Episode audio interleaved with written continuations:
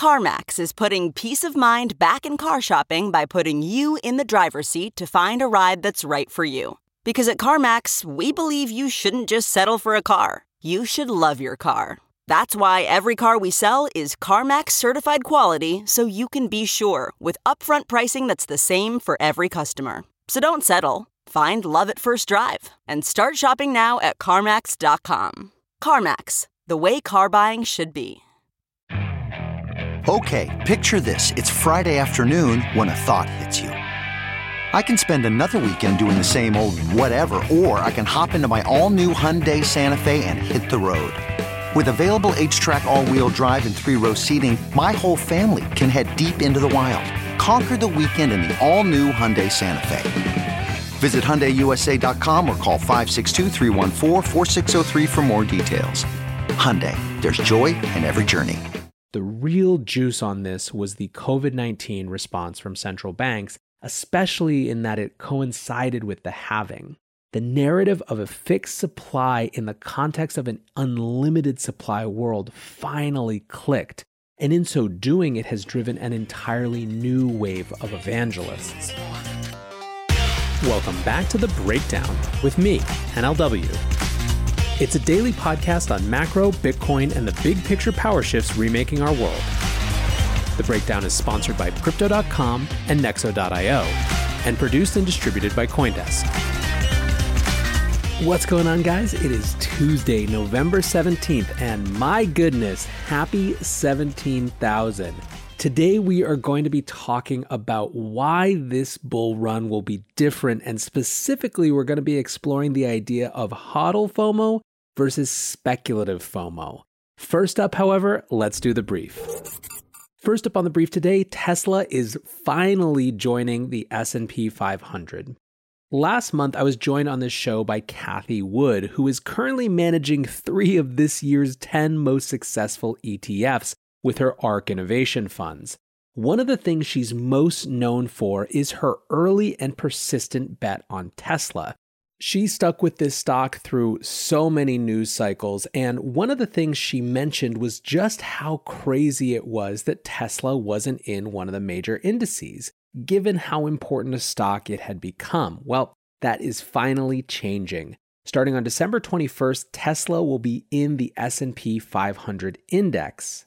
Now, inclusion in that index requires four consecutive quarters of profit, and Tesla has had five for the first time in its history. As you might imagine, the market obviously likes this. Tesla shares soared 13% on the news, and you gotta say, it's pretty rough for the bears who will finally have to own some via index exposure, even as they're potentially shorting the underlying. For those of us in the crypto community, Tesla is useful as the most contentious thing that isn't Bitcoin. So it's good to see a new front open up in that holy war. Next up on the brief today Airbnb files for IPO. Airbnb has long been one of the most coveted Silicon Valley jewels yet to go public, but it has also been subject to much speculation about whether it would choose a SPAC, a special purpose acquisition company, to go public instead of going through the IPO process.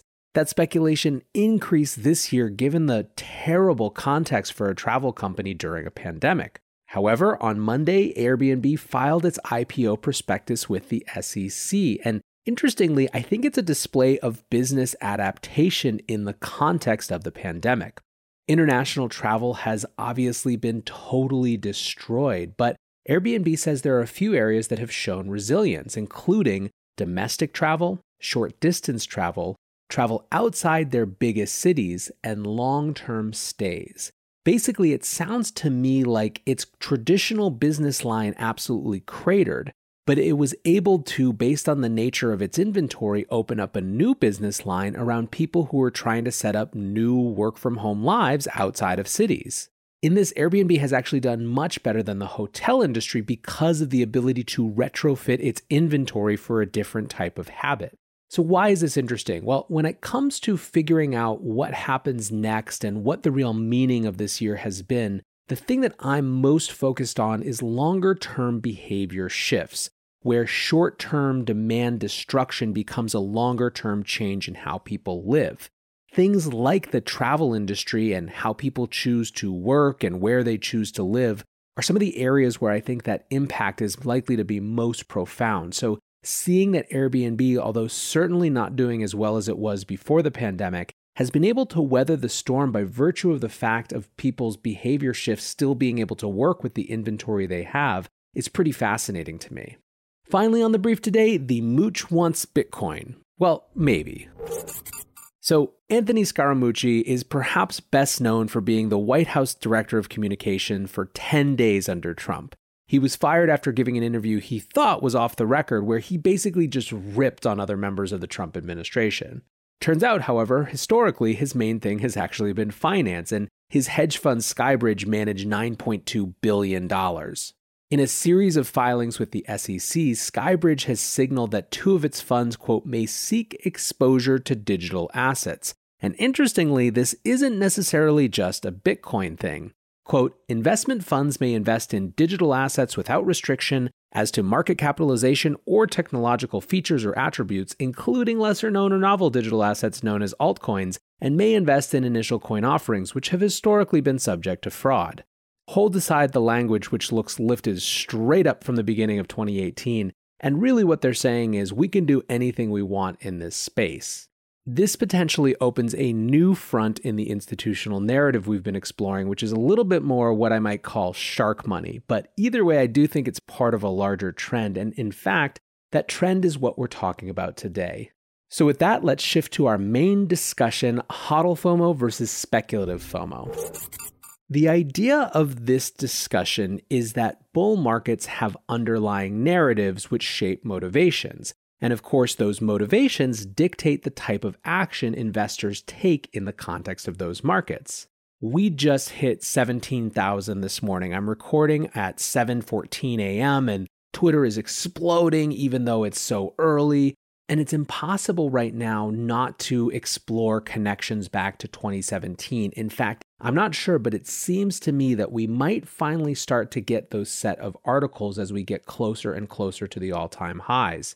I already saw something about 17,000 go over the Bloomberg wire, for example.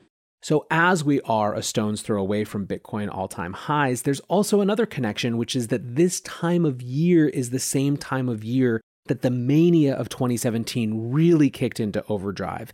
It was the Thanksgiving holiday and people talking to their friends and family that really sent that whole thing going nutso. However, having lived through both then and now, it is so clear that this time is fundamentally different. Brady Swenson from Swan wrote an awesome thread about it that inspired this show, and we're going to read that thread, but really that thread is about fundamentally what's new and unique this time around. And so before we get to that, I need to give some context on what that time was. This episode is brought to you by Crypto.com, the crypto super app that lets you buy, earn, and spend crypto all in one place and earn up to 8.5% per year on your Bitcoin. Download the Crypto.com app now to see the interest rates you could be earning on BTC and more than 20 other coins. Once in the app, you can apply for the Crypto.com Metal Card, which pays you up to 8% cash back instantly on all purchases. Reserve yours in the Crypto.com app today. Many investors want to be a part of the next bull run. Others seek to build their dream home, finally launch that startup, or fund their education. Try Nexo's instant crypto credit lines and borrow against any major cryptocurrency with no minimum or maximum withdrawal amounts, no fees whatsoever, no credit checks, and flexible repayment. Not to mention the APR starts at just 5.9%. Stay on top of your investment game with Nexo.io. And remember, it's your crypto, your credit, your choice. Get started at Nexo.io. To me, the last bull market was summed up perfectly in one New York Times headline from January 2017 Everyone is getting hilariously rich, and you're not. What's important to remember about that time is that although Bitcoin was obviously the big, huge asset in the space, in many ways it wasn't what was driving the mania. What was driving the mania was the initial coin offerings, the ICOs. There are a lot of reasons that ICOs hit such a nerve with people, one that I don't think we necessarily discuss enough has to do with the idea that people had spent the last 10, 15 years watching these tech startups make billionaires out of seemingly regular people who were invested in them, but they couldn't access them because of accredited investor laws and it felt like they finally got an opportunity to be on the cutting edge of the future. Mostly, however, it was that there was a shitcoin waterfall famously named that had been set up to make investors extremely wealthy. Basically, you had a situation where the earliest funds got 90, sometimes 100% discounts on the ICO price of the token.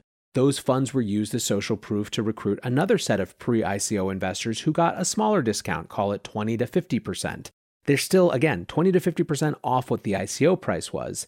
Those funds then come in and you have even more social proof, and then it's turned over to retail who gets theoretically to get in on the ICO. The ICO has a price, all of a sudden, those funds who have come in both early and the earliest get whole, if not way higher than whole and just absolutely can dump on retail from there. And this happened over and over and over again. The point is that this was not a group of investors who had anything resembling long term conviction. This was a Rube Goldberg machine of money that, for a very short amount of time, and it even felt like everyone knew that it was going to be a very short amount of time, was incredibly lucrative. Since then, many things have changed. First of all, the ICO movement was swept entirely away. And as much as some would like to compare, DeFi isn't even close. First, this stuff actually exists, even if you don't care about it, even if you think it's money games. DeFi stuff does still exist, which is one thing that's very different from pretty much all of the ICOs that happened in 2017 and 2018. Much more important, though, is that there's none of that retail mania. And perhaps there would be if it was less complex, but it isn't. It's simply too complex. The barriers to entry are simply too high for people who aren't really technologically enfranchised to really get hurt in this space. And to me, where ICOs really got pernicious was the retail focus. It was the fact that the people getting dumped on were the people at the end of that shitcoin waterfall. And moreover, that promoters often got very vulnerable people to be at the end of that shitcoin waterfall. Put differently, there are no Korean pensioners in the DeFi movement, and that's made it fundamentally different. It's a lot more that's changed since then, however, than just DeFi not being as pernicious as the ICO movement, which is not hard, frankly. Digital assets have, moreover, separated from one another. Stablecoins have their own narrative, I believe, that thanks to Libra is something much closer tied to the wider world of global currency battles and central bank digital currencies and that rise in conversation than it is to something like DeFi. The Bitcoin pretenders are nowhere to be found. People were realistically worried about things like Bitcoin Cash back in 2017. Go listen to Raoul Pal talk about why he left the Bitcoin space for a while. He thought that these chain forks were going to destroy the network effect that made it so powerful. There is also some amount of regulatory clarity now, at least in the context that Bitcoin and Ethereum have been called sufficiently decentralized. They're not going to be treated as securities. The window for engaging, at least with those base level assets, has been absolutely opened. Most importantly, however, though, is that the Bitcoin narrative has simply separated from the rest of the field. Part of this was due to the fact that in the cold days of 2018 and early 2019, the people out evangelizing were not talking about random altcoins and tokens. They were talking about Bitcoin. This gave institutional actors and a different set of investors more time to really marinate on the specific asset, not the field as a whole. But of course, the real juice on this was the COVID 19 response from central banks, especially in that it coincided with the halving the narrative of a fixed supply in the context of an unlimited supply world finally clicked. And in so doing, it has driven an entirely new wave of evangelists, which gets us to the biggest differences. The biggest differences in this bull run are in who is trying to accumulate and why. Here it's time to read Brady's excellent thread. HODL FOMO equals escape velocity. The 2017 run was driven by short term retail and trader speculation, a fear of missing out on fiat gains. This run will be dominated by fear of missing out on adoption of Bitcoin as a reserve asset by individuals, corporations, and even nations. As opposed to speculative FOMO, the adoption of Bitcoin as a reserve asset is an intentional decision to hold it for the long term, aka HODL. While we saw speculative FOMO during the last bull run, during this run, we are seeing the beginnings of HODL FOMO. Widespread HODL FOMO begins with widespread trust in Bitcoin. Bitcoin has been significantly de risked in the past few years. The fork wars ended in a decisive win for Bitcoin. Major corporations such as Square, Visa, IBM, and Fidelity are investing in Bitcoin projects. The U.S. Office of the Comptroller of the Currency declared national banks can legally custody Bitcoin. U.S. Congressman Patrick McHenry said last year that, quote, the world that Satoshi Nakamoto, author of the Bitcoin white paper, envisioned is an unstoppable force. Paul Tudor Jones, when investing almost 2% of his fund's assets into Bitcoin, said, quote, every day that goes by that Bitcoin survives the trust in it will go up. The Bitcoin network has run with 99.98% uptime for almost 12 years and has never been compromised. And perhaps most important to kicking off the HODL FOMO, Michael Saylor shocked the Bitcoin world this year by moving his public company, MicroStrategy, onto a corporate Bitcoin standard by acquiring 38,250 Bitcoin for the corporate treasury. That move was soon confirmed as trend setting by the acquisition of 50 million worth of Bitcoin by Square as a corporate reserve asset. Trust in Bitcoin is spreading quickly. Bitcoin is no longer an internet curiosity. It has emerged as a major player on the world stage. In 2017, speculators were chasing one another in a game of cat and mouse. The vast majority of those involved were denominating their gains in fiat. When the game came to an end, those speculators fled back to their unit of account. There will be no such mass flee in this cycle of HODL FOMO. The speculation has moved from short term fiat gains to the prevention of long term fiat loss, a fundamentally different kind of speculation that requires hodling the speculative asset for the long term. HODL FOMO will not lead to the bursting of a short term speculative bubble. Instead, it will steadily build a rising foundation for the Bitcoin price, block by massive block, as the phenomenon proceeds to add new long term Bitcoin hodlers to the network. The HODL FOMO cycle will not end. The fundamental shift of Bitcoin as a short term fiat denominated speculation into a long term fiat hedge speculation is the fuel that will achieve Bitcoin's escape velocity from fiat's gravity. The point, returning to something I said before, is that narrative shape motivations and motivations shape actions. This is the narrative for this new bull run that shapes the motivation and who decides to get in that motivation to get in to preserve wealth in the face of potential debasement of fiat currency creates a different type of action that, as Brady so brilliantly points out in this thread, is different. It's long term, and that long term time preference is all the difference in the world. I have no doubt that on this path we will see big spikes up and retracements down because that's just the nature of it. And Wait until you see the articles that come out as we get closer to the all time high. There's no way that you don't see a whole wave of retail FOMO in, which will create a short term price bump, as it always does. But I think that on a fundamental level, this shift that has been identified here is right on and is at the epicenter of why this bull run will be different. Anyways, guys, let me know what you think. It's always dangerous to say this time is different, but I think this time is different. Until tomorrow, guys, be safe and take care of each other. Peace.